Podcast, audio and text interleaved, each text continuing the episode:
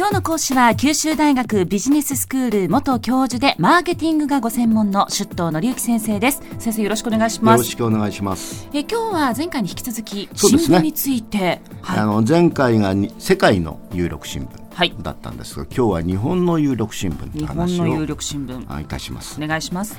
あの発行部数で普通に新聞の力をお測るんですね発行部数。まあそうですね。やっぱり部数で見てしまいますね。そうですよね。世界の重大新聞の中でえっ、と何紙くらいが日本から入ってると思いますか？えー、世界でです世か界です。10紙上げた時、発行部数順に。まあ一紙ぐらいは入ってるんじゃないかなと思いますけどどうでしょところがですね世界発行部数の多い10の発行部数の多い新聞の中で5紙は日本から。うえその代わり日本は新聞の発行部数の多い国なんですね。半分も日本の新聞そうです。が占めてるんですか10へえ。日本でも最大ってことは世界で最大なんですけど読売新聞ですね。えああーっとね。950万部から1000万部くらい。これすごいですよ。すごい数ですよね。950万部から1000万部。はい。こんな新聞ないです。あそそれから朝日新聞も750万部あります俗に超枚読みって言われている、ええええ。あの毎日新聞はどうなのと。これでも350万部あります。はそれみこれみみんな一般紙で昨日言ったニューヨーク・タイムズ100万あのウォール・ストリート200万、あのファイナンシャル・タイムズ50万と比べた時にいかにすごいか当ですいやもうニューヨーク・タイムズが100万しか出てないということに本当にびっくりしました、あのちなみにあの日経新聞っていう、まあ、あのもう300万部これは多いですね。多いですよね。で地元の U あのこの福岡の U と言われている西日本新聞ですね、はい。福岡日日と昔言われたものですね。これは75万部です、ですから本新聞75万。ニューヨーク・タイムズに合するっていうよりもファイナンシャル・タイムズより多いんですね。あこれ日本すごいですよね。ブロック紙でもそう日本はすごいです。さらに特徴的なのは各テレビあの新聞社が系列局を持ってます。うんテレビ局をね持ってますね。持ってますでしょ、はい。読売毎日朝日って持ってます、はい。で形としては新聞があの入手したニュースをテレビ局にもニュースとして流すって形になってます、連携はしてますよね。だから結構影響力が大きいということですうねん。これはあのアメリカなんかにないことですからね。新聞とテレビ局があの同一資本であるってことがあないことですからねそうなんあのですすごいと思ねうんですね。は。はい。で今あの日本にはだから主に3つくらいの一般総合誌っていうものは3つくらいに分かれていてええ。全国紙っていうのがありますよね。超前読み、まあ、日経も含めて全国はい紙かな、まず全国でありますそれからブロック紙ってなんですね。ブロック紙ってここでは西日本新聞で名古屋だと中日新聞だったり北海道だと北海道新聞だった。これはブロックだから、うんうんあ九州全域をほぼこうまカバーしているブロック紙と言われるものと県紙一県に一紙県紙っていうものがあります、これはこのひな形ってできたのは実言うと政府主導で戦前にできました。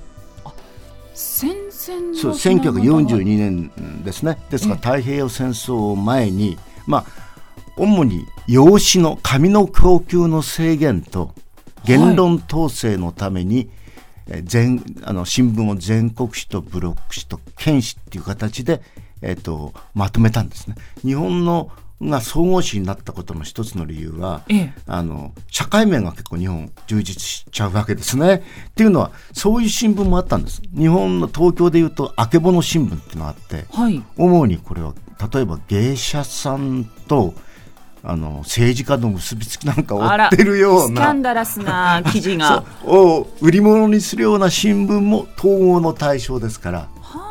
あ。のですね、統合すると、ええ。まあ、政治から経済から一般の記事までという。もともとは独立でやってたものを統合した結果と。あそういう総合誌のあのお性格がとってもお強くなると。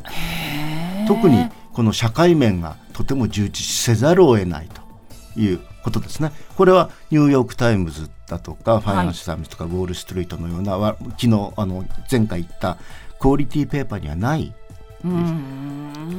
けれども日本ではあの活字が踊るわけですね。その手のことに、はい。危険な面もあります。というのははい。世論形成力ってのはもの非常に強いと思っていいんですね1000万部950万部750万部。部数が多い多くの人が読んでいるので、はい、読者層が極めて広がっていると。大変な知識層もあれば、はい、あのまあ、そうでもない 一般の人たちもいて、ね、一般の人たちに受ける記事というのを必然的に書くことになりますよね。受けないと売れないんです。そうですよね、ね、日本は新聞間の競争が大変激しくてこれ各販競争と言っているんですけれども、あの特に宅配が多いですからね日本の場合ね。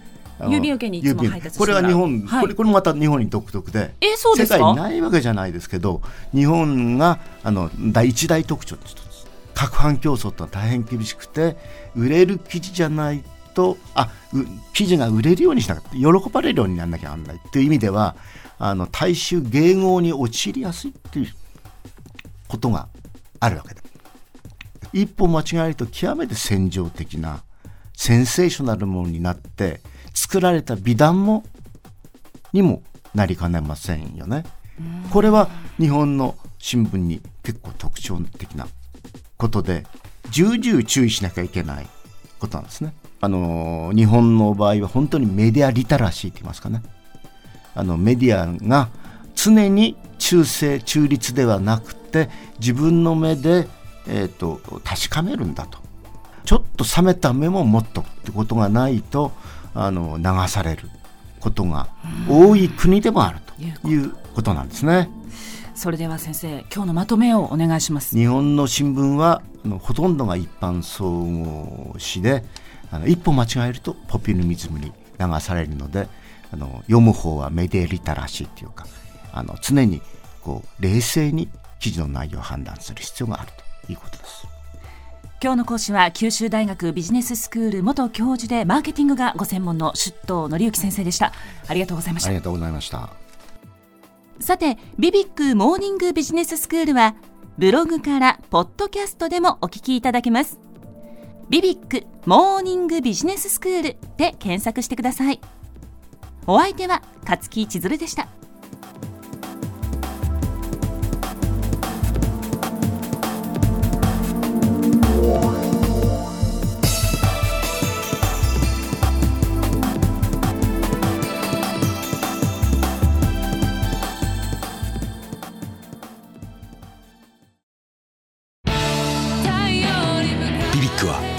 州で生まれ九州の人たちに光を届けています。九州のお客様が光り輝くように。それが QTnet の変わらない思いです。キラキラつながる QTnet。